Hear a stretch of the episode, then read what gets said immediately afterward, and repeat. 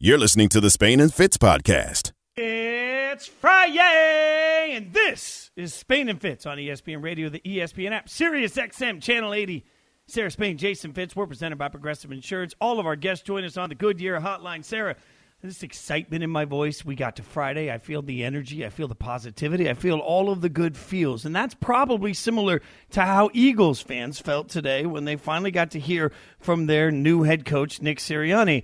At least for a minute. They had that energy, that vibe, that that, you know, that Friday feel for a minute and then he spoke and things sort of went off the rails. This is what happens. Like when you get a new ho- coach, you have so much hope when you hear them speak and it's less than inspiring, sometimes it can take a little bit of the air out. That's all I'm saying. Yeah, I mean, it was no, we're going to gnaw off some kneecaps and take a hunk out of somewhere else. Uh, it wasn't that kind of weird introduction. It was an entirely different kind of weird. And the way I expressed it on Around the Horn was the key when you're starting a sentence confidently and declaratively is to know the end of the sentence. And I think that's the problem that he had. Take a listen to what it sounded like. Next thing that's very important to me is that we build a smart football team. That we have a smart football team here. And I know we have the, the people in place to do that. The first part of that, the first part of being smart is knowing what to do. We're gonna we're gonna know we're gonna have systems in place that are easier to learn. All right, complicated to the defense or offense that they're going against or the special teams group they're going against, but easy for us to learn. Because when we can put that, because we when we can learn our system and we can get good at our system, then our talent can take over. Less thinking equals talent take over, but we need to have systems in place, and we will have systems in place to do so. Now, in fairness, Sarah, you know, it just sounds like maybe he's a little nervous, not a great public Right. speaker. You mentioned this was no uh, nothing like what we saw from the Lions last week. It's a little like Goldilocks, and and you know maybe this was a little bit too uh, too far on the timid side. I've been that guy, by the way, watching these press conferences, just enamored with the thought of okay, this is going to be the coach that takes our our franchise to the next direction, uh, to the next level, and having a coach that comes in and really commands that opening press conference gives you such a level of of faith in what's being built. When you see a little less of that, it suddenly makes you curious, and I think that's why Eagles fans were looking at it today with a little bit of trepidation, a little bit of oh no in the moment. None of it matters if he produces on the field, but in this moment, when you were looking for that great defining leadership character, it just wasn't necessarily something that popped through in front of a microphone. Yeah, you're 100% right. He could absolutely be a great coach who's either not a great speaker or just was a little nervous in this moment. It's fun to have a little fun with him not seeming to know what was supposed to be coming next during his presentation, but he he could be great at what he does. I think, you know, the other thing that stood out was he couldn't answer whether Carson Wentz would be on the team. He said he's evaluating everything. He said, quote, "We have two quarterbacks in Carson Wentz and Jalen Hurts that are top-notch quarterbacks." A lot of teams don't have any. So just really excited to work with both of them. Now there's a there's a cliche there that stands out. If you got two quarterbacks, you don't have one. But maybe he's stuck between a rock and a hard place in terms of talking about this. He was obviously hired, most likely in part because of his relationship to Frank Reich and that connection to Carson Wentz. On the other hand, the quarterbacks coach that he just hired is someone who's known Jalen Hurts since he was four years old and worked with his dad. So you know, there's some there's some issues here where you could see you know, connections that would help both quarterbacks earn that gig. But to me, it feels like the best for this team is probably a quarterback competition. And if it ends up being Wentz, that's who would they they would want to root for because of the financial investment, and they could possibly have Jalen Hurts out on the market. But if you know you're keeping Wentz, which seems very clear based on the fact that Doug Pederson got chased off in part because of their relationship, then you need to at least have probably a fair competition for it so that it doesn't end up a situation where the rest of the team looks at Jalen Hurts and is practicing better in practice and says, We're going to be intentionally worse just because of the money we owe this guy. At least make it feel like it's a fair shot. Well, and, and to that end, Sarah, I, I think there's also a moment here for me where I, I like a coach that comes in and says, hey, uh, I don't know yet, essentially. We got to look at everything. We're going to have a competition because they haven't been in the room. They haven't worked with these guys. He hasn't met with anybody yet. So when you have a quarterback situation that isn't defined, I don't want him to come in with any preconceived notions. So I like the fact that you're coming in saying, hey, we got two quarterbacks. We're going to see how it plays out. Like that's at least refreshing honesty uh, as opposed to the other thing he could have said, which is, heck, if I know, I, we'll, we'll figure it out. Like you can't have that moment either. So I thought in that sense, that's probably, if you're an Eagles fan, the best uh, the best possible answer. Now, that's not the only coach we heard from today, and we expected to hear from David Culley. David Culley was one of a couple people around the Texans organization that we heard from, and everybody knows that Deshaun Watson uh, wants to be traded. That's been widely reported, but you know, want and will are two different things. So we'll start with Texas GM uh, Nick Caserio, who obviously hasn't even met with, uh, according to reports, or talked to Deshaun, but he made it clear at the podium today how they feel as an organization about trading Watson when he said this. Organizationally, um, just want to reiterate our commitment to Deshaun Watson. Um, he's had a great impact on this organization, a great impact on a lot of people, a great impact on this team. And uh, we look forward to the opportunity to spend more time with him here this spring once we get started. And, you know, we have zero interest in trading the player. So, Sarah, hmm. can they be that way? I mean, I understand the mindset, but realistically, if they don't get something done before the draft and then it just lingers and then Deshaun decides he doesn't want to play, they could have a complete lost season if they're trying to work this out and can't get it worked out. Well, first of all, I don't know that they're actually. I know they're trying. I know they don't want to lose him. I don't know that they believe that they can save him. I think what you do here is you make it clear to the fans we don't want to get rid of him. This is not our choice. We want him to stick around. So if he ends up leaving, don't blame us. We tried our best. We're not just acquiescing, we're saying we want him. And secondly, they're trying to drive up the price by making it feel like we're not in a position where we have to sell. Uh, we don't have to trade him. No, no, you better come to us with the good stuff because we're intent on keeping him. And as for the third part, if they have to give up a whole season, I heard Mina Kimes on NFL Live today say if they don't get the right offers for him, they are better wasting him sitting for a season until they can get what he's deserving of than to give up too little um, or, or to get back too little for him. And David Culley, the, the head coach, also spoke today, and he certainly sounded like somebody who is trying to sell you on the idea that, of course, I wouldn't come here without knowing I'm going to have Deshaun Watson. But if I put a percentage fits, I'm at 3% or less that he will be on this team. So to me, like I said, this is a public sell. Here's Culley. Deshaun Watson's a Houston Texan. He's a quarterback of the Houston Texans. And that's all that I was concerned about. And that's all I knew. And, and whatever was been said about what was been, what he wanted to do or he didn't want to do, all I know is this, having been in this business this long, you know, he is a Houston Texan. And I want him to be a Houston Texan. And the reason I'm in this position today is because I knew he's going to be a Houston Texan. And so that the outside stuff that was being said was irrelevant to me. I, I, look, I love his. You know, you can hear the passion in his voice when he's speaking about it. But Sarah, I mean, short of coming out and saying, "Well, heck, I wouldn't have taken this dang job if I thought he wasn't going to be here." I mean, what else is he going to say? You're right; it does continue to drive up. You would think at least value as they have to convince everybody they're going to dig in, right? Right. It drives up the value. And also, again, what are they going to say? They can't come in and say, listen, we know Deshaun wants out, so I guess that's it. He's out. Right? That's not going to help the value. And it's also going to make people blame them for not fighting hard enough. But he also can't say, I guarantee that Deshaun Watson will start this this season, because uh, then he looks kind of like a moron when he doesn't. So it has to be, you know, I came here believing that he's the quarterback. Right now, he is the quarterback. We want him to be the quarterback. And then everything it's going to fall apart like we know it's going to, and they can at least have plausible deniability that they did their best. I can't imagine having to take on all of this with your first head coaching gig when you've been around the league for so long. Like you just came right into the storm. ESPN Radio presented by Progressive Insurance, making it easy to bundle your home and car insurance. Coming up, Houston and Philly aren't the only teams with big quarterback decisions. One of our experts today had staggering statements on Ben Roethlisberger. You'll hear it next. We'll debate it next. Spain and Fitz on ESPN Radio. You're listening to the Spain and Fitz podcast. Fitz on ESPN Radio, the ESPN app, Sirius XM, Channel 80. Sarah Spain, Jason Fitz, we're presented by Progressive Insurance. Sarah, you just channel your inner Oprah so much better than I do. I do. I do. Mine saying. is much girthier than yours. Well, if I had a nickel. Uh, all of our guests join us. Oh, my God. Uh, it's Friday. I can't help myself. Oh, all of our guests join us on the Goodyear Hotline. It's been a fun time at ESPN. This was the end of it. Okay, so we were talking about quarterbacks earlier, and a, a couple there are a couple other news and nuggets eh, out there when it comes to the quarterback situation.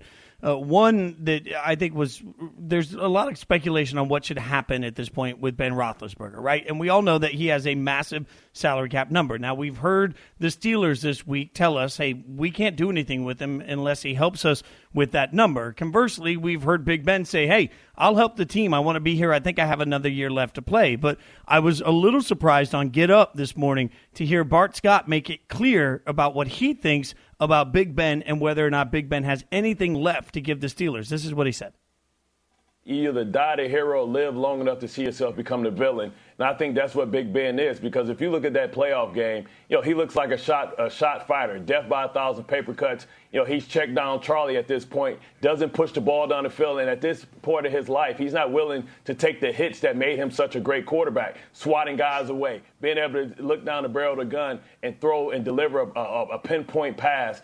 He's not that guy anymore. So for me, it's not any number that Big Ben can come back that play because I know that it's limitations to where we can go as an organization, where we can go as a team. For me, I think it's Matthew Stafford or bust. That's the perfect quarterback for them right now. The ability for Matthew Stafford to come in there and be your answer and your solution for the next five years, and understanding that hey, he, this team is in a window where they can kind of you know close the gap with a team like Baltimore, with a team like Cleveland, if they have an outstanding quarterback with a live arm that can that can utilize the entire football field, 53 wide and 100 long. Sarah, it didn't surprise me to hear him uh, say positive things about Matt Stafford, but to say there's no number that he would bring Roethlisberger back at says you says how definitive he feels it is that Ben shouldn't be any part of the Steelers moving forward, and I can see that he did look like a liability late in the season. Yeah, we talked about this on Around the Horn today, and I know Jackie MacMullan seemed to say, listen, you could bring him back at a much lower number, and he can be around while you do look for who's next. And if you can go out and be a part of the Watson sweepstakes or the Stafford sweepstakes, you do that. I just think when you've got a guy who has the history with this team that Ben does, regardless of what he might tell you or even his teammates, it's awkward to have him if he ends up sitting on your bench. If somebody outplays him and it's very clear that he's done, no matter what he's paid, he's a guy that's won you a couple Super Bowls. I don't know that that's a very clean finish for him to end his career on the bench and for there to be any question or demand for him to come up and start if your starter isn't getting it done. I also thought the language around this was strange. Roethlisberger told The Athletic, I want to do everything I can and made that very clear to them from the very beginning that it was my idea to basically help the team however I can this year. Uh, uh, hmm. I don't understand the necessity in what felt like him saying, no, no, no, no, they're not telling me that I need to take a pay cut or that I'm worse. I'm telling them that. And, and I don't know if that belies something more. Is there a feeling that maybe he's the last to know, which so often happens with athletes, that it's over, right? That he's got a belief about himself that isn't actually revealed in his, his play? To me, this team, and you know I've said this all season, was never that good the record said something about them that I thought was never true. And once they were figured out, I think it was pretty clear that he was incredibly limited. Teams were respecting his arm because of the past. And when it became obvious with enough tape that he couldn't get it, I think averaged six something yards a pass, that he was a check down Charlie, as Bart said, it became easy to defend. So you're not a team that's so great that you're ruining a window if you start a little rebuild here. And if that's what's required, I think that's smarter than hanging on to him a year too long. Spain and Fitz on ESPN Radio, Sarah Spain, Jason Fitz, and uh, so much of what you said there makes sense, Sarah. And you know the other side of it to me, uh, uh, along with that, is that Matt Stafford would actually give the organization a perfect excuse to move on. One of the hardest things to do is to move on from a legend at the quarterback position mm-hmm. that will be in your team's Hall of Fame, that that is a Hall of Fame caliber player uh, that has won Super Bowls that means so much to generations of fans. It's difficult to find an easy way to move forward from that, and they haven't been able to identify anybody in the draft. They don't have an immediate answer, so anything they feel like they would be doing would be a roll of the dice. However, if you could go out and acquire somebody like Matt Stafford, that says to the fan base, hey, this is our answer for the next few years, and it's a great way to move forward past that quarterback in a way that everybody feels good about. Like it makes sense to, to, to make that move. So it makes the transition easier. The the only problem is Stafford is in demand, and you know as ESPN.com points out that there's conversations now between Stafford and the Rams. I don't think it's going to be easy, and, and a, lot of people continue to put the Lions lack of success around Matt Stafford's reputation. I think that's part of why we've heard so many definitive statements from Dan Orlovsky repeatedly about the greatness of Matt Stafford. This comes down to trying to remind everybody that just because the Lions stink doesn't mean Stafford stinks. So I think we're going to see a lot of teams lining up trying to take advantage of a quarterback that has a lot left to give. So while the Steelers may want Stafford, I'm not sure that they can offer as much as other teams will, and there's going to be a bidding war for him. Yeah, to your point on Stafford, he's a fantastic talent. The only drawback is not only did he not win with the Lions, but at the collegiate level too, he's not a winner. Now, most of that can be blamed on Detroit, I think. He does make errors in big situations. There have been moments where he has shrunk under the brightest spotlight, but he is an incredibly talented guy, easy to root for, hard worker, wants to win. And you mentioned Orlovsky. He's talked about how much he wanted to win for Detroit and wanted to bring them that Super Bowl. It sounds like they're both finally giving up on each other and saying it's best to move on. I think he will make a ton of teams significantly better. But to your point, what do they have to offer for this? And, and you mentioned the Rams. If they cut Jared Goff, it would cost them $65.2 million in dead money. Trading him would cost 22.2 million because he signed a 4-year 134 million dollar extension, 110 million of that guaranteed after they made it to the Super Bowl. I look back at the way I spoke about that deal, and a part of me cringes because at the time I thought to myself there are so few qualified quarterbacks, even if you're overpaying, you have to do it. I don't know if that was the answer for this team because what we're seeing now is he's actually holding back the rest of the team being ready to make another Super Bowl. Um, but you know, it's impossible to go back and, and play the game of who would they have gotten or had if not for Goff. If they weren't willing to pay that, another team probably would have. And then who are they having at that starting position? And would they even be contending as much as they are now? Um, Stafford and the Lions seem to have agreed on a separation. So now it's, you know, who's going to give them enough value and, and which team is willing to, to, to, to prioritize you know, getting him in and, and taking advantage of a window. He's only 33, so the window's not that short, but it's it's now. I think it's funny. You mentioned the Goff situation, and I've often said that I think the toughest spot to be in for a franchise is to have a pretty good quarterback because you don't know what to do this is a good example of that. Like, I don't think Goff is terrible. I don't think Goff is uh, elite, whatever that word means. But th- you're right. They had to pay him at that time. That was the right thing to do. And so now they're stuck in a situation where, you know, the, the contract makes it difficult to trade and it will absolutely kill the team but so will keeping a quarterback that may not be good enough to get the job done. So they're stuck in an even more precarious position that seems to exist for a lot of teams at this point, where you bank on your quarterback. And I don't know why sustained success has been so difficult to find for so many quarterbacks. I feel like when I was a kid, if you saw a couple of good years from somebody, you knew you had your guy. Now, I mean, we see it repeatedly where you can see a couple of good years from somebody, pay him, and then realize after that, oh, wait he wasn't the guy. It, it's a terrible situation for the Rams to be in because they're stuck either way. Yeah, and worth noting, by the way, that Stafford has a $10 million roster bonus due on the fifth day of the new league year. So there's a little bit of a deadline here for whatever team is interested to start moving so that the Lions don't end up paying that before they get rid of him and save some of the cap space they will for next year one of the more intelligent things the NFL has ever done in the way they restructure these contracts to make that happen. Coming up, a title contender licking their wounds after back to back losses. We'll break it down next for you. Spain and Fitz on ESPN Radio in the ESPN app. Spain and Fitz, the podcast. Happy Friday! It's Spain and Fitz, Sarah Spain, Jason Fitz, ESPN Radio, ESPN app, Sirius XM Channel 80. The NBA on ABC tomorrow night, 8:30 Eastern, is Lakers at Celtics. It can also be heard right here on ESPN Radio. Get in the Zone is brought to you by AutoZone. Get in the Zone, AutoZone. Join us now to talk about those Lakers and their two-game slide. Everybody panic! It's Dave McMenamin, ESPN NBA reporter. Dave, thanks for the time.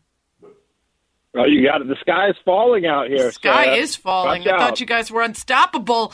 Um, listen, to me, it feels like uh, if you're the Lakers, you're not exactly circling the Pistons on your calendar and getting up for it. Is this just a matter of perhaps a little bit of boredom or maybe malaise midway through a, a trip? Because I know I saw Kuzma saying there's still a pandemic out here. yeah, I mean, surely had this been a matchup that they were super concerned about, I I would think Anthony Davis would have played. He mm-hmm. had some swelling in his right side, but he had played the night before and. Uh, you know, if this was a team that they thought they would have to worry about down the line, if this was the Nets, if this was the Celtics, like they're going to see on Saturday, I believe he'd be in the lineup. So that says a lot there. And Kuzma, I give him some credit. He tried to provide perspective, uh, which sometimes fans want their piece of flesh after a, a team collapses the way the Lakers did in the fourth quarter. But he said, I've been coached by Jason Kidd for two years now, and he's taught me that this is a rehearsal for the playoffs. Uh, we are a team built for the playoffs. The regular season is a rehearsal for the playoffs. We aren't practicing because of the pandemic, and so we're using our games as practices, and sometimes that ends up in an ugly result. So, I mean, which is a staggering statement, Dave. When you say they're using their games as practice, it makes the regular season feel somewhat meaningless. So, what can we actually take away from anything we see from the Lakers during the regular season? Well, that's a, one way to look at it, and that's a fair point. You could also say that it makes it more interesting to tune in because who would have thought the Detroit Pistons would have a chance to beat LeBron James and the Lakers? Right.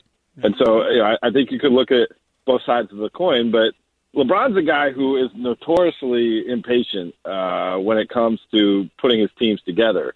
And to me, that's the next step of this progression of watching him and watching how he reacts if they have more uneven performances like that, because uh, he'll put pressure on, on the coaching staff and on the front office to make sure they are doing what's right uh, to be on the right track for the championship. And so, you know, whether that is going to be Frank Vogel having to rec- recognize that being too deep actually is a, a more of a, a problem than a blessing, and I need to stick with certain amount of guys and give them run. I mean, there was some talk uh, amongst people that I was texting with last night, close to the Lakers team, that Talen Horton Tucker is the clear decision uh, in terms of giving minutes to off the bench over Wesley Matthews. But Wesley Matthews is the veteran who they enticed to leave the Milwaukee Bucks to come to the Lakers with a chance to win a championship. So there's some politics at play there, and you know that's what I'm looking at as they move forward here. Uh, if they settle on that that combo guard off the bench, if, if Talen Horton Tucker gets minutes over Wesley Matthews, and again, uh, let's see if they don't get right back to their winning ways, how LeBron responds to it. It's Spain and Fitz. We're talking to ESPN NBA reporter Dave McMenamin. I saw two stats LeBron averaging a career low in minutes and also an average speed of 3.61 miles per hour this season, the lowest average speed of any player. So conserving energy in totality and also even when he's out on the court. You might not know the answer to this. Does this feel like necessity or choice? Meaning he feels a little bit less than perfect, so he's taking a load off, or he's deciding to protect himself, so he's proactively limiting himself?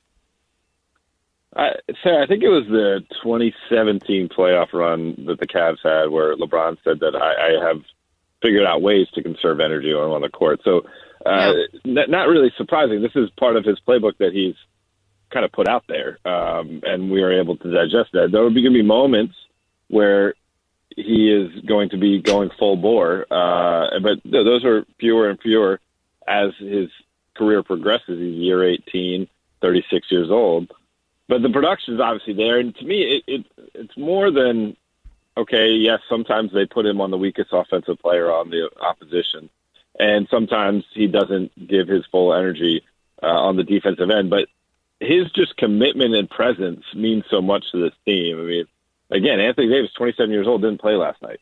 LeBron hasn't missed a game all season long, and while he did miss some shots down the stretch, he started that game seven for seven, and he gave the rest of his teammates a boost in their arm that they needed to drum up some energy in day nine of a seven game road trip uh, playing on a back to back. You know, sometimes you know he's going to need some help out there as well. We're talking ESPN NBA reporter Dave McMenamin. So, Dave, if the Lakers stay constructed as they currently are, who in the West are they actually concerned about? To me, it's the Clippers. And when LeBron did that sit down with Richard Jefferson and Channing Frye and Allie Clifton uh, on their road tripping podcast a couple days before training camp opened up, and hearing him speak quite frankly about how he totally anticipated playing the Clippers in the Western Conference Finals, that shows you how he views that team. And to me, they've only gotten better. Uh, you know, while the Lakers pulled away Montrezl Harrell from them, and that he has been a very productive member of the Purple and Gold Serge Ibaka has fit in well there. Nick Batum, they've kind of picked up off the trash heap, and he's looking like a productive player once again. Uh, Tyronn Lue is, you know, not that Doc Rivers doesn't have championship credentials, but Tyronn Lue, uh, I certainly believe in, in his ability to you know make connections uh, amongst a, a fractured locker room. Paul George is a uh, rejuvenated player, and, and Kawhi Leonard seems to be more committed to playing more often, which seems to be something that plagued the team last year. So that that's the team to me uh, that it seemed like they were on a collision course last year. The the train went off schedule a little bit thanks to Jamal Murray and the Nuggets. Uh, but uh, I think you know Battle of LA is a very real thing that the Lakers are anticipating come this year's playoffs. It's Spain and Fitz, Sarah Spain, Jason Fitz with you on ESPN Radio, the ESPN app, Sirius XM Channel 80, talking to ESPN NBA reporter Dave McMenamin. Lakers have the Celtics next. Um, does it feel like they care about any outside conversation, i.e., does it matter to them to have a two game slide and to get people back to thinking they're unstoppable? Or is so much focus put on whatever's best at the end of the season that they're, they're, they're really not even concerned with internally or externally what it would mean to lose three in a row? I don't think they'll lose their mind over it, Sarah, but certainly for a team that internally goes into a season with the stated of the goal of let's not lose two in a row all year long. And it only happened three times last year, uh, and the first time was with injuries. The second time was surrounding the death of Kobe Bryant. The third time was in the bubble when they already had the number one seed locked up and they were resting guys. I imagine they come out with some sort of pride and statement uh, effort against Boston because they don't they they failed. they lost two in a row. they don't want that to continue with the third game uh, losing streak. And so, to me, it is something that that will matter to them in the moment. But let's just say the Celtics beat them. I, I don't think their confidence is fractured to the point where they go into a tailspin and they aren't one of the teams to be reckoned with when everything matters. Dave, uh, Bradley Beal obviously has come up in some conversation, and uh, Stephen A. said, you know, hey, I'd love to see him on the Clippers. Is there anything that would be done in the Western Conference that would force the Lakers, in your mind, to be reactionary in how they've constructed their roster? No, I, I don't think this is the final version of their roster, and that's kind of been the mo of whomever is is running the LeBron James team uh, for the last seven years that I've covered him, uh, whether it was David Griffin or Koby Altman or now Rob Pelinka, it was always the understanding of we enter into the season with some flexibility, knowing that it's a work in progress, and knowing that it might take 40 games to see uh, what where we have redundancies or what we're lacking. And I think they will adjust their roster uh, come March, but for them to you know feel the pressure of needing to make a major move because James Harden went to the Nets or if somehow Bradley Beal ends up on another one of these top tier contenders, I, I don't see it being a panic button situation. Uh, and also, like, I don't know if they really have the assets. They don't really have a, a, a huge stock of draft picks because they sent them all away in the Anthony Davis deal. So I don't know how much uh, ability they would be able to have even if they just said, okay, well, if, if Bradley Beal went to the Clippers, we got to get player X, and we'll empty out the the cupboard cupboard to do so, the cupboard's pretty bare. You know, their their assets are on the court right now. And they're looking pretty good despite the two game slide. Dave, thanks so much for the time. Appreciate it. Appreciate you, Dave. Yep, you got it, guys. ESPN NBA reporter Dave McMenamin with us here on Spain and Fitz. Coming up, some NBA storylines tonight that we're paying attention to as well. One team going for an 11th straight win. We'll talk about it next. ESPN Radio. Spain and Fitz, the podcast. Content every night here on Spain and Fitz. Sarah Spain, Jason Fitz, ESPN Radio, ESPN app, Sirius XM Channel 80. Don't forget to subscribe to the Spain and Fitz podcast. We did a couple pre parties this week. Digital content you can only get when you subscribe to the podcast. Things tend to get weird. We usually save the weirdness for the final segment of Fridays, which is tonight, uh, and then those pre and after parties. So make sure you hit that subscribe button. Just talked to Dave McMenamin about the Lakers, and I think everyone I've talked to about them has the same feeling. They're just bored, right? they just there's no reason to feel super inspired to get up for the Pistons, and so they just didn't bring it. Anthony Davis wasn't playing. I still have them as tops in the league, uh, even with the Nets as as star studded as they are. Um, you're gonna have to really prove to me that you can outdo that Lakers team that got even better in the offseason than they were when they won it all last year. That being said, there is a team in the West that at least according to their record and their recent success is even hotter and that is the Utah Jazz sitting at 14 and 4 going for a 10th straight win tonight. And Fitz, I think the problem that I have in in in this season, last season, every season with the NBA is there's just so many teams that can get hot in the regular season and look good, but until they do it in the postseason, I don't trust them. Well, and uh, also I want to go back to the metric you gave earlier about LeBron and the essentially what he's using on the court out of his energy, right? Like I always use the video game turbo button analogy. It's like he's saving all of his turbo until Right. he gets to the playoffs. So this is a moment where while I don't want to take anything away from Donovan Mitchell and the Jazz and, and what they're doing, I don't want to take anything away from that.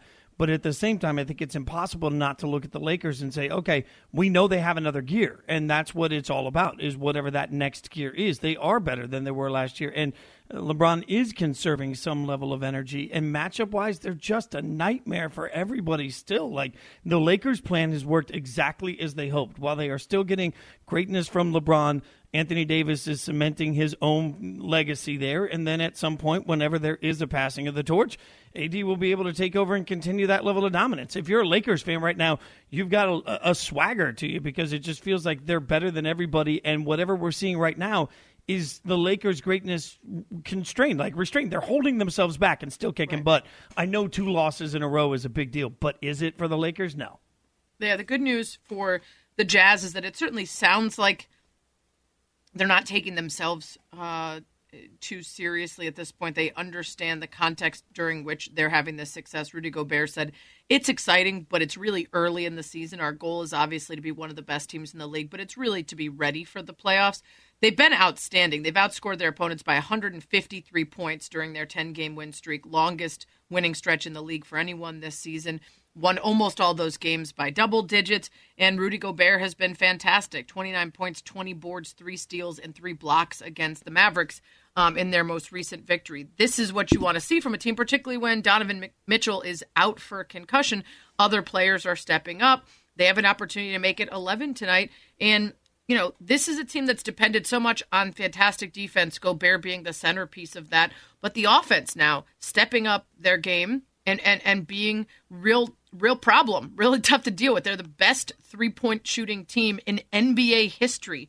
They are on pace right now to have an average of more than 16 made threes per game.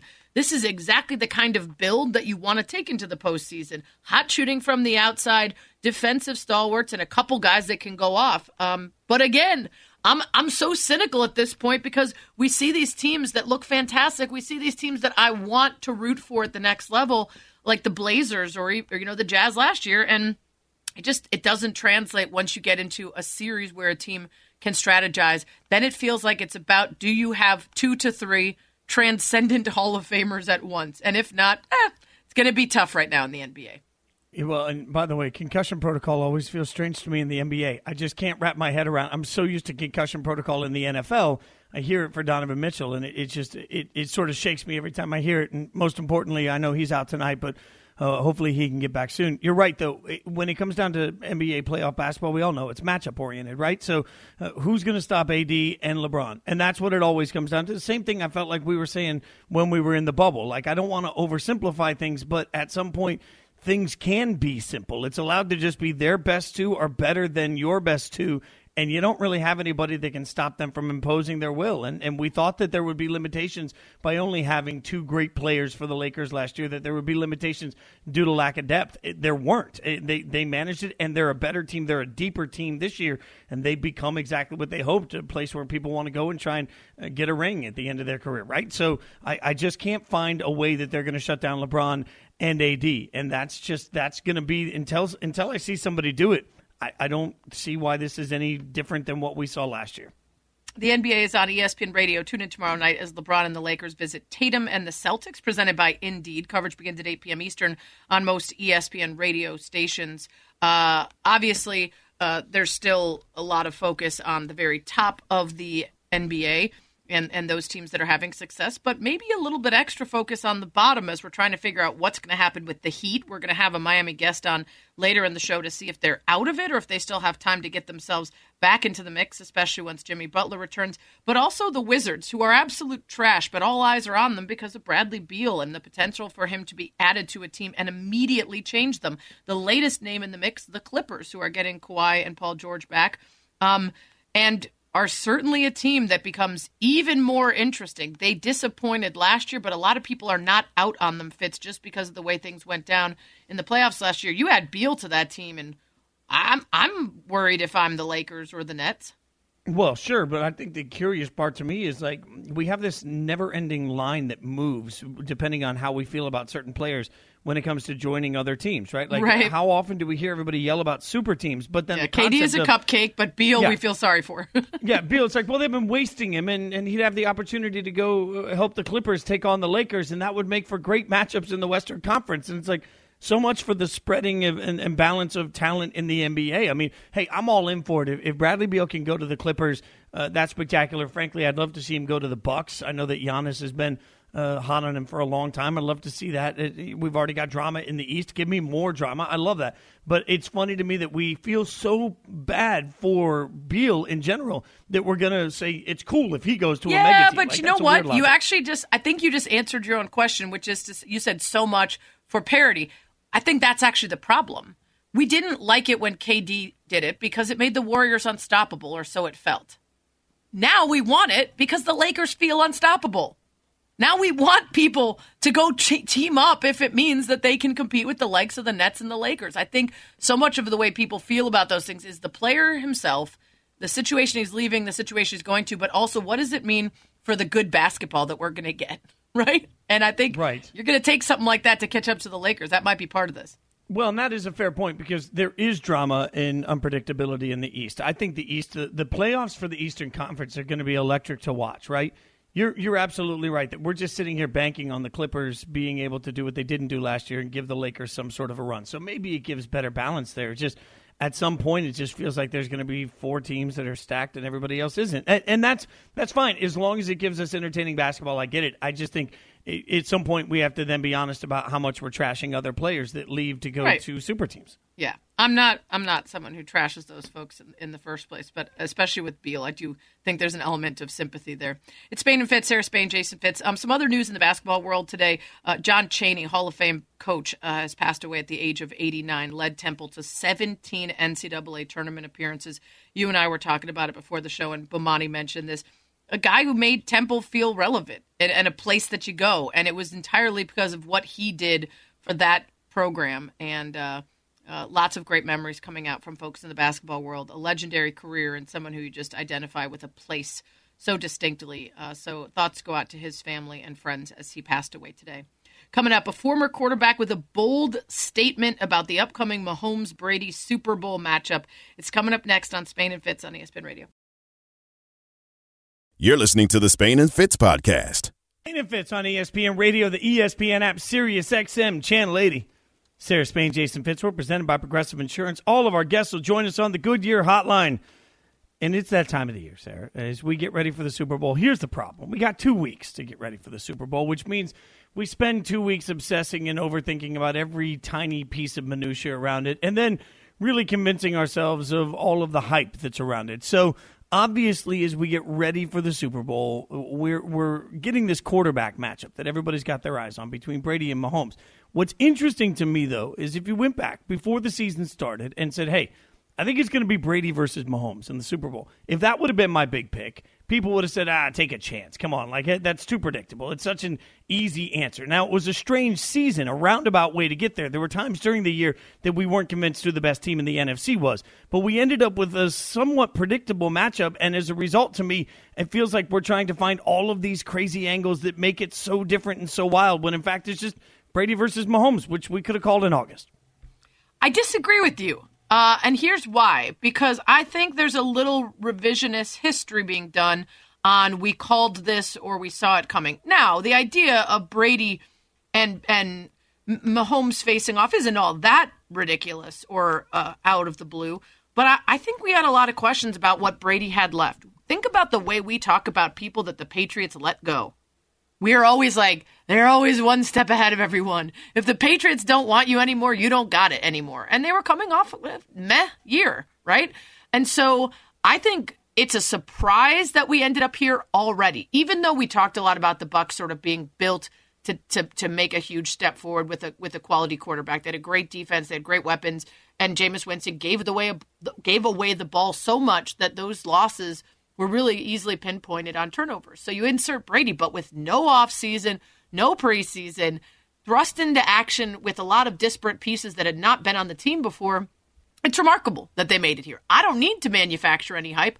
I'm sick and tired of Brady dominating the league because he doesn't play for my team and he's not my favorite player. But this is an incredible matchup. I don't know if I would go as far as Tony Romo has, though, in trying to sell us on it.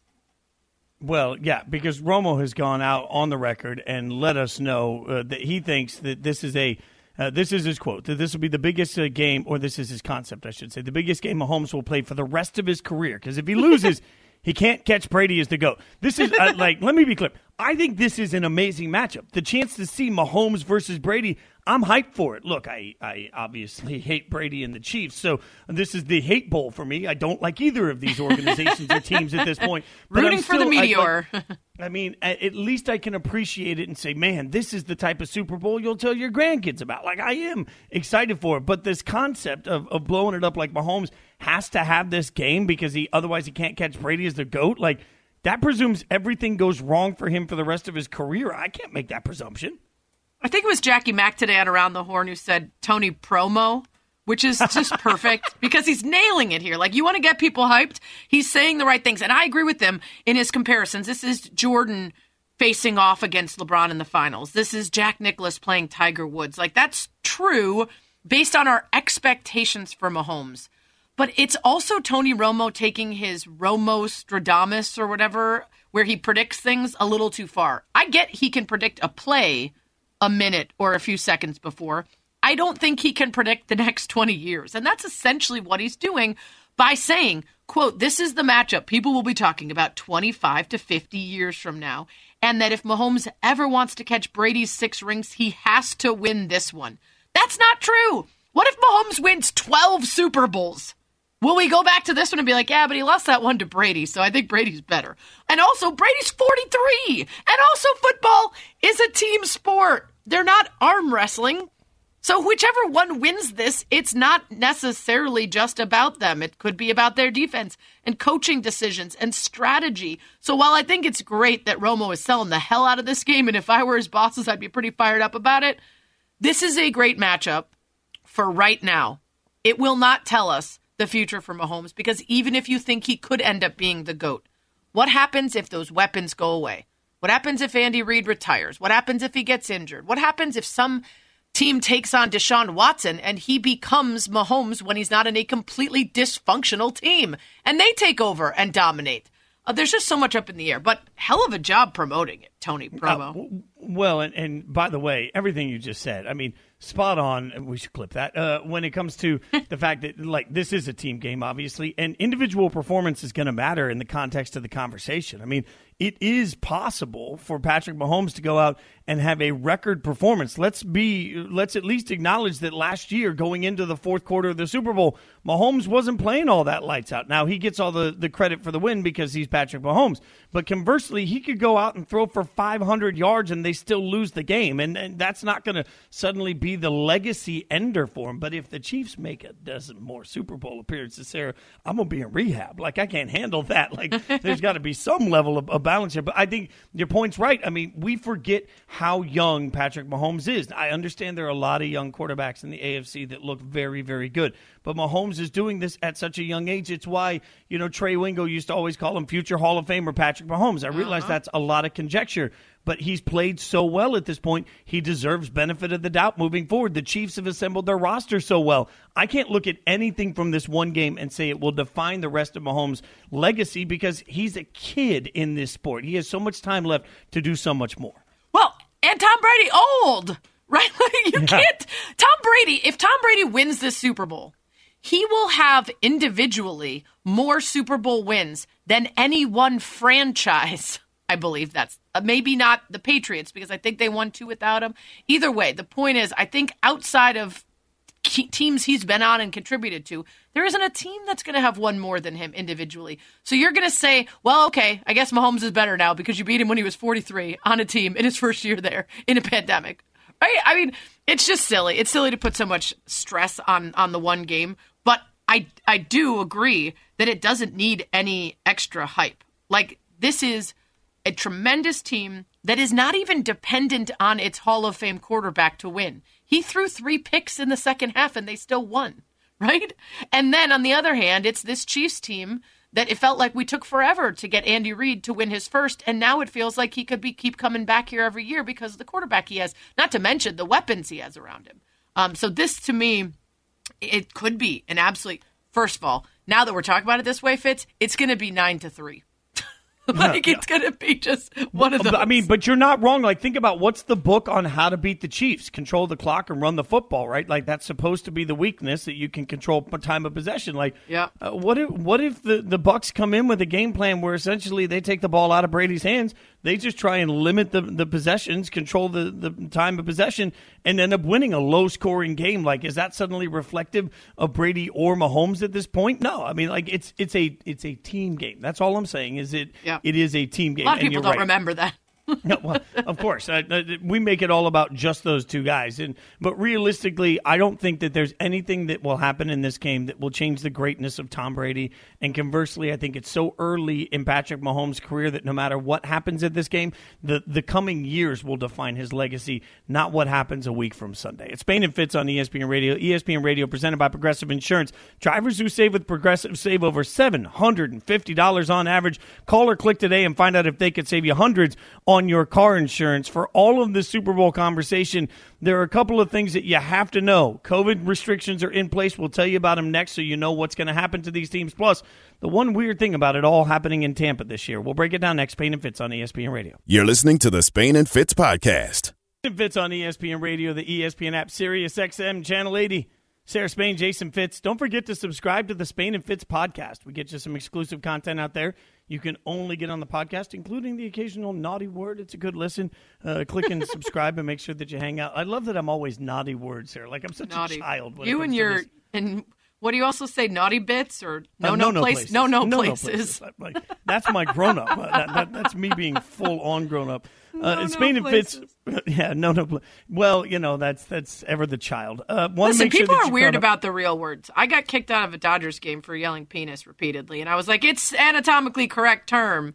So you know, maybe you're better off with no no places. I'm really. I've got. I've got nothing. Like I thought I was going to have something.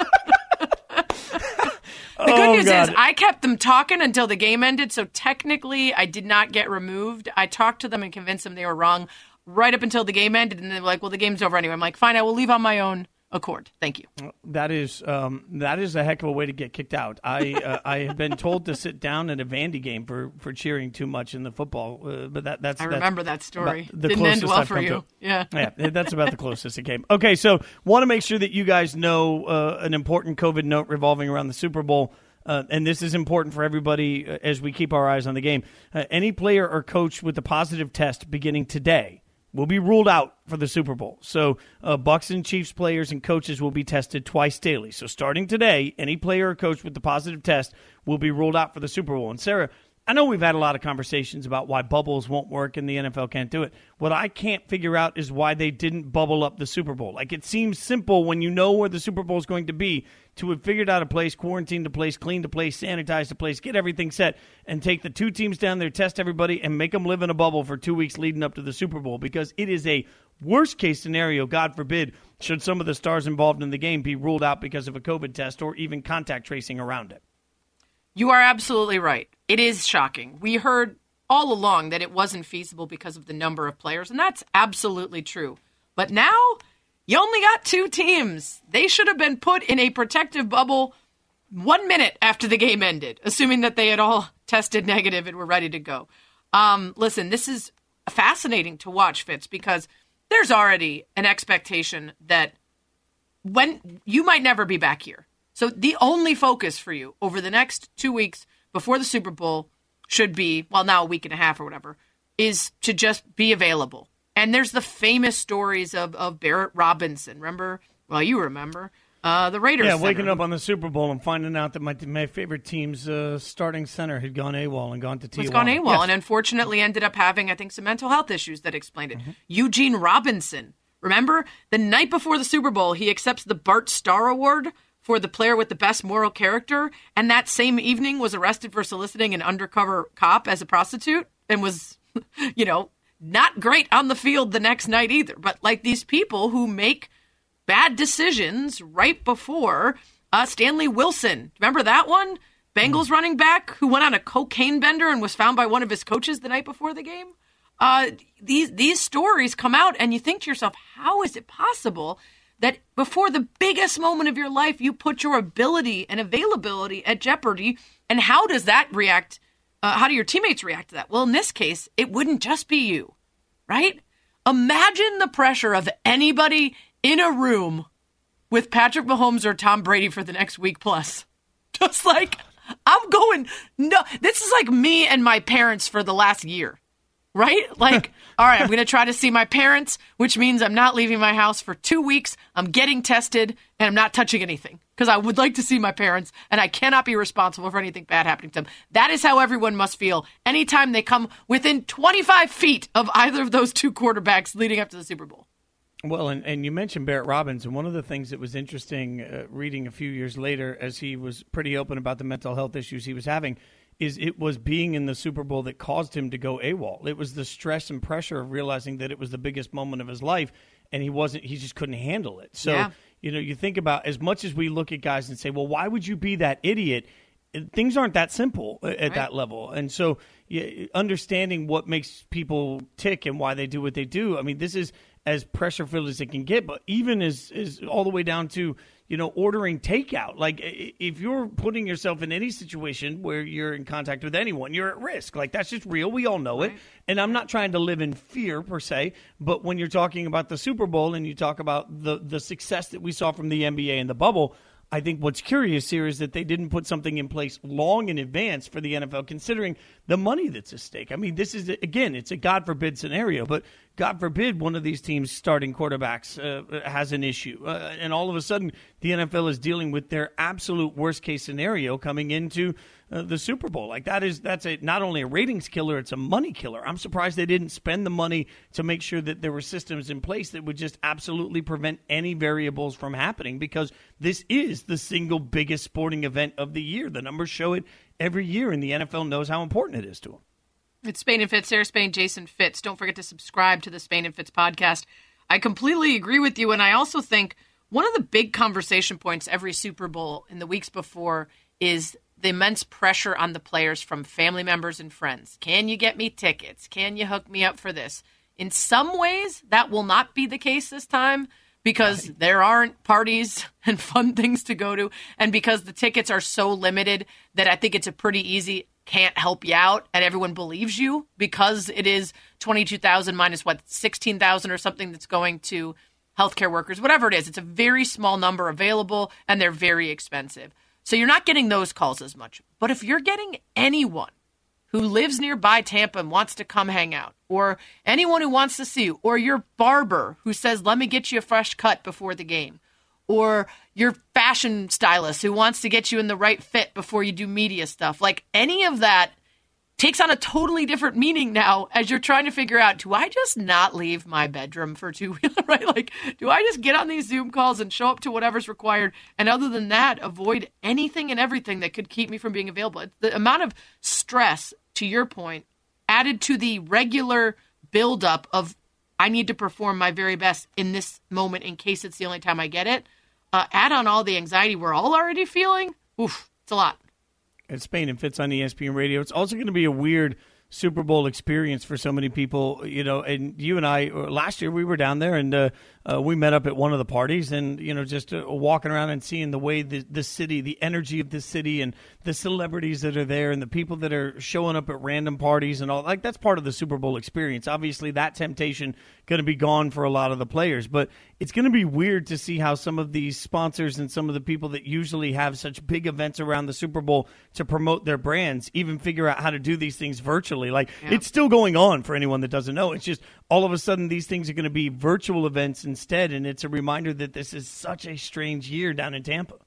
One of my friends is on the Super Bowl planning committee and has been at it for a couple years. I, and we were down there last year and hanging out with him he was like, You're in luck. Next year, I'm on the committee. Like, we're doing everything. I'm like, Hell yeah. I got the ins to all the stuff. And now I'm more like, I feel so bad for you, dude. How is it going? Like, how has it been to try to rearrange everything you had years in the making? I was saw a, a, a note about um, Shaq having essentially a Super Bowl virtual party. Um, his is one of the big ones every year that you get tickets for that has great musical guests. And instead, he's doing virtual celebrity challenges and music that's going to be simulcasted across a bunch of platforms. And it's great to be creative and find a spin to still do something. But man, it's just not the same. And especially, I just talked to my friend today, and he was like, add into that the Lightning win, the Razor in the in the World Series. Now we've got the the Bucks, and Tampa just hasn't been able to throw down. Like that's a lot of missed opportunities to crush. All I'm hearing right now is that I could have ridden your coattails to get Oh, into yeah. three events. That was it. Like that. Like that's Chiefs the real connection, focus. my Gronk connection. Like we had both sides covered for the after parties. This is a real shame. I mean, this is this is the the single greatest uh, hardship around the Super Bowl. Obviously, is I'm not and COVID, into to be honest, this is well, we're, I mean, we're the was- most we're the most uh, struck by the un- unluckiness of it all. Yeah, well, hopefully keep those contacts running. Next year's in San Francisco. We'll figure it out. Coming up, why have the Heat gone from the NBA Finals to one of the East's worst team? We'll break it down with an expert next. Spain and Fitz on ESPN Radio and the ESPN app. Spain and Fitz, the podcast. Very special history behind this song that we will get to in a moment here on Spain and Fitz. Sarah Spain, Jason Fitz, ESPN Radio, ESPN app, Sirius XM channel 80. Certified banger, that song. Like one of the greatest love songs of all time. Thousand So good. No So disagreement. you agree. You agree. We're presented by Progressive Insurance, and it's time for Straight Talk, brought to you by Straight Talk Wireless. We're going to get the Straight Talk on the Heat and whether their start is just a matter of injury and COVID and missing players or something to be concerned about. We'll head out to the Goodyear hotline where Jeremy Taché of Fox Sports Florida joins us. Jeremy, thanks for coming on.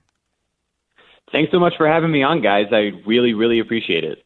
Yeah, we could tell. You tweeted like 18 times. I'm going to be on ESPN Radio. I'm going to be totally chill about it, though. Um, let's talk about the Oh, Heat. God. Like my guy Jimmy Butler has only played six games, so it's as Right. as Jackie Mack said today, it's an incomplete grade. You can't tell what this team could be this year without Jimmy Butler. But at what point do you start getting worried that they're going to run out of time to get themselves together and catch up? That's a, a really good point that incomplete would be the word to describe all of this, right? They've played 18 games and Jimmy's missed 12. He's missed 10 straight. Um, you know, I think maybe halfway through the year, right? They've released the schedule through March right now. I think if they're still 10 games under 500 or something at that point, maybe it's time to press the panic button. But it's way too early considering the injuries, considering how little their four best players have all played together in Jimmy, Goran, Bam, and Tyler. So I think it's a bit too early to be that concerned. So, what fixes them other than just getting healthy? I mean, their offensive efficiency numbers are just hot garbage. We all know that. Is it just they get healthy and everything's perfect?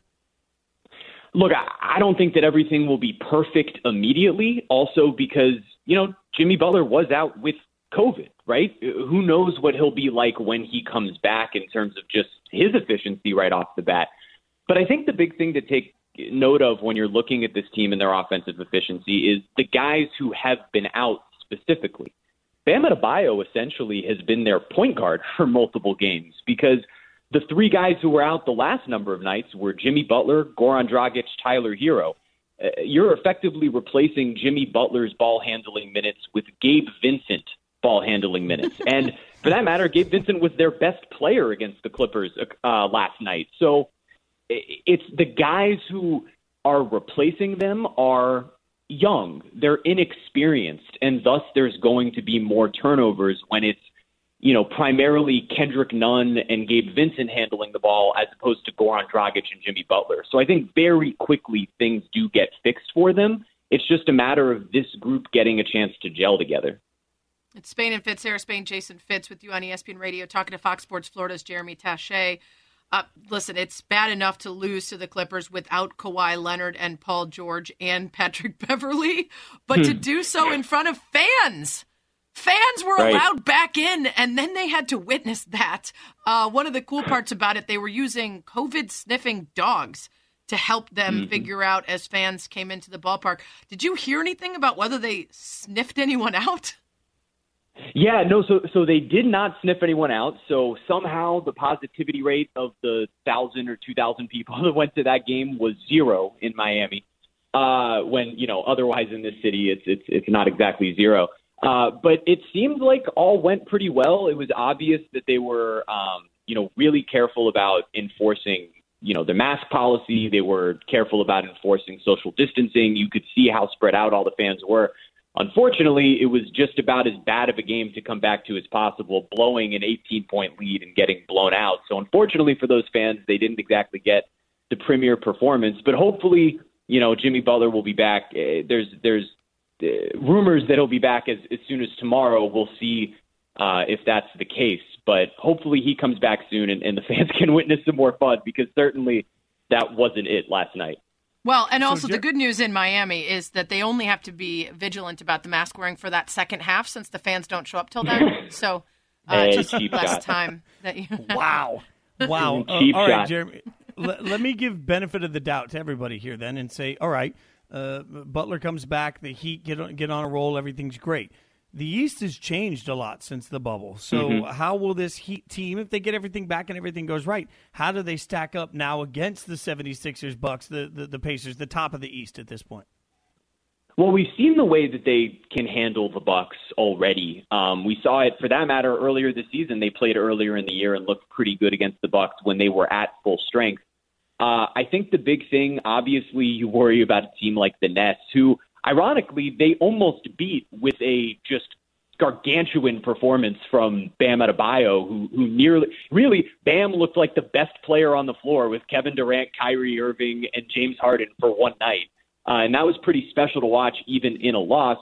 I think the big thing is going to be what's their defensive versatility when those guys come back. So now, you know, we know that Bam's a great two way player. We know that Jimmy's a great two way player how can these other role players, when they're not overextended, be defensively? So how do they replace what Jae Crowder did for them a bit in the playoffs last year? Does is that KZ Okpala? Is it Andre Iguodala? We'll still have to see who does that for them. Um, I think they can still match up with just about anyone though, because when you have a player like Jimmy Butler, who we saw, you know, put up a 35 and 40 point triple double in the finals. You have Bam Adebayo, who's emerging as a top 15 player. Tyler Herro, Duncan Robinson can shoot. Goran Dragic's experience. I just think that they're still built to be a really tough outcome playoff time. It's Spain and Fitz on ESPN Radio, the ESPN app, Sirius XM Channel 80. Jeremy Taché of Fox Sports Florida with us. Uh, we're all music fans here. Fitz, a musician, you a musician. I fancy myself, you know, a karaoke star. And the other night on Twitter, as I was um, wrapping up my evening, uh, which was just a day full of trash, you you you made my day better with this incredible fact about a former Bengals player named Mike Reid, who is still alive, still with us, 73 years old now, um, retired before any of us were born, and had been this incredible musician throughout his his collegiate career. Like while he was playing at Penn State, he was performing with different orchestras.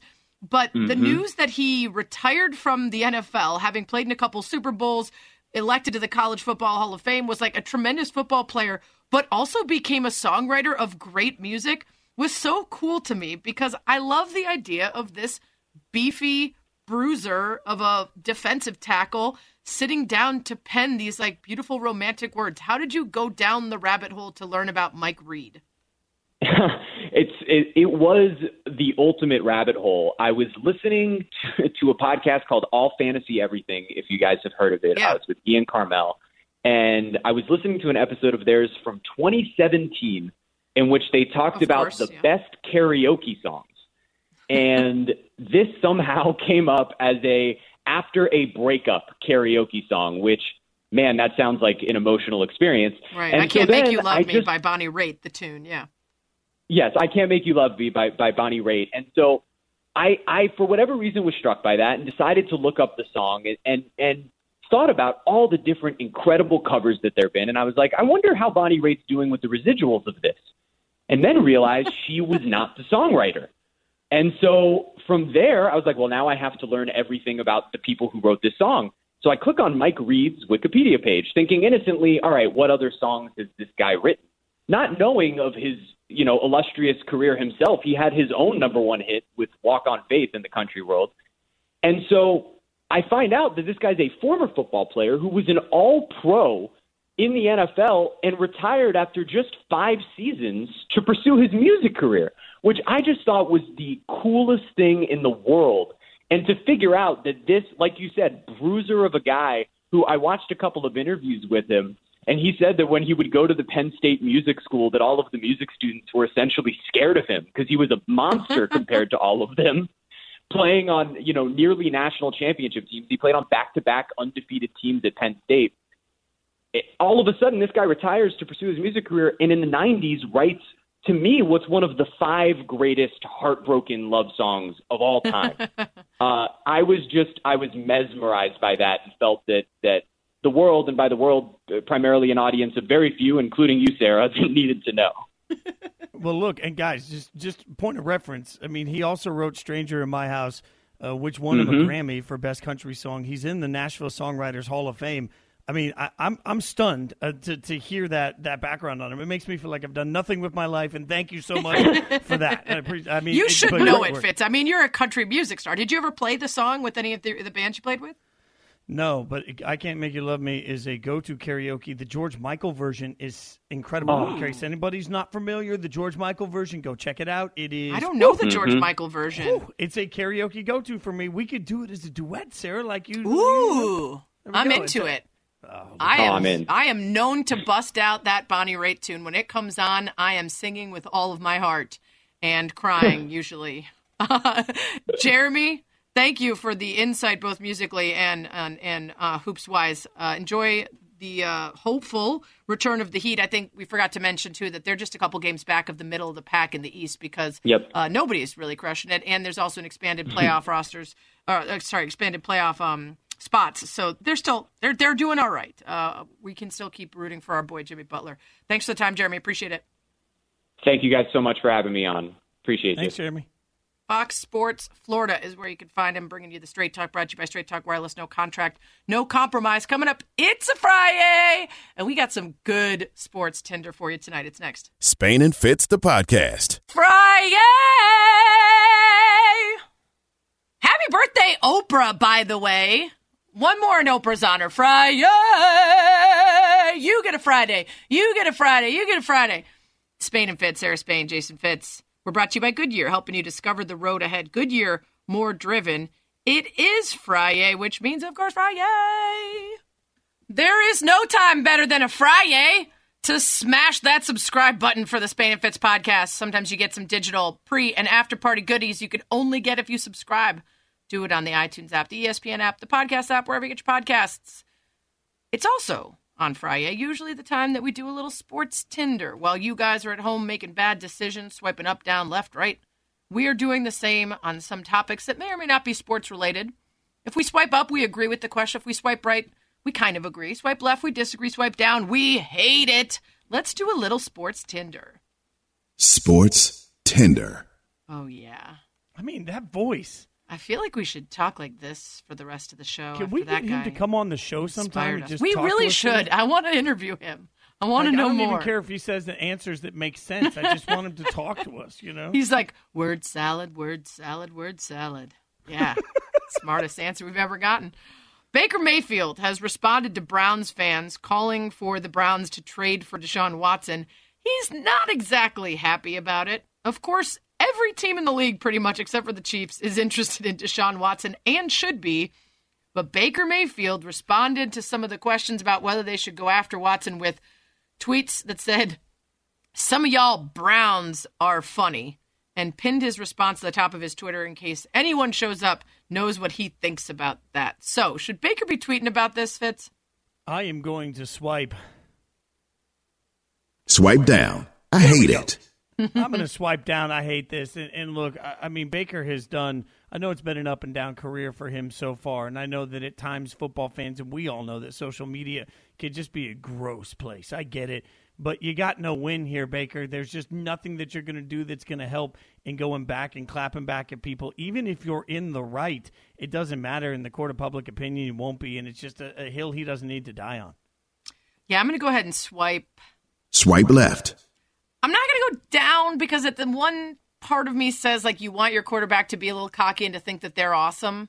Uh, but I still am going to go ahead and say you're not as awesome as Deshaun Watson, and everyone knows that. So just don't even chime in. Like you could believe that about yourself. You can hope that you don't get traded, but I don't know that you need to throw yourself into the mix there and get us all talking about how you're not as awesome as Deshaun Watson. Uh, all right, moving on. The Australian Open started, and a lot of people were shocked to turn on their TVs and see fans in the stands, full fans with no masks. They haven't had a positive test uh, for COVID in that country in I think a couple weeks now. Um, they're doing they're doing a fantastic job, and in order for the players to be able to participate in this event, they had to go on hard 14 day quarantine in their rooms, not allowed to leave for anything except for a few hours a day to practice. And a lot of them turned their rooms into faux tennis courts and figured out ways to work through it. Others didn't enjoy it so much. And uh, Bernard uh, what's his last name? I'm blanking on it. Uh, uh, Bernard Topin, I think. Tomic, thank you. Bernard Tomic. His girlfriend, reality star Vanessa Sierra, uh, took to her social media to complain three days into the 14 day quarantine. And this is what really had her upset about being stuck in the room. This is the worst part of quarantine. I don't wash my own hair. I've never washed my own hair. It's just not something that I do. I normally have hairdressers that do it twice a week for me. So this is the situation that we're dealing with. Oh, Lord. I don't wash my own hair. It's not something I've ever done. Uh, should we thank her for her sacrifice, Fitz? Well, you know, I've decided I'm going to swipe. Swipe right. I feel good about this one. You know, like she's really given the world, and we appreciate her making the sacrifice of figuring out how to wash her own hair through the process. Like this is this is a really a difficult moment for her, and you know, my thoughts and prayers, really thoughts and prayers uh, to the entire process. Also, of note, she only washes her hair twice a week. Like I'm presuming, since she's Right. a reality star, that she's pretty active and also like works out. And if she doesn't wash her own hair, she probably has trainers too. Like there's a gross funk smell thing that's probably happening. Yeah. There. So maybe sometimes you can use that sort of funk for like body, right? Yeah, and yeah, you yeah, and, yeah. and you don't want to wash it out, but yeah, it, it's probably not that great. Uh, and to your point, you don't know that she learned how to wash her hair. She might have just spent two weeks without washing it because it was just too much work. Uh, am I going to thank her for her sacrifice? I'm going to. Swipe up. Super like. Yeah, I mean, listen, it's a small price to pay uh, for us, but she is the one who had to wash her own hair. She had to pick her both arms up, presumably. She had to put some shampoo and conditioner in and move her hands back and forth on her head. Uh, and that's honestly, that's a lot to ask for someone so that we can enjoy a tennis tournament in front of fans.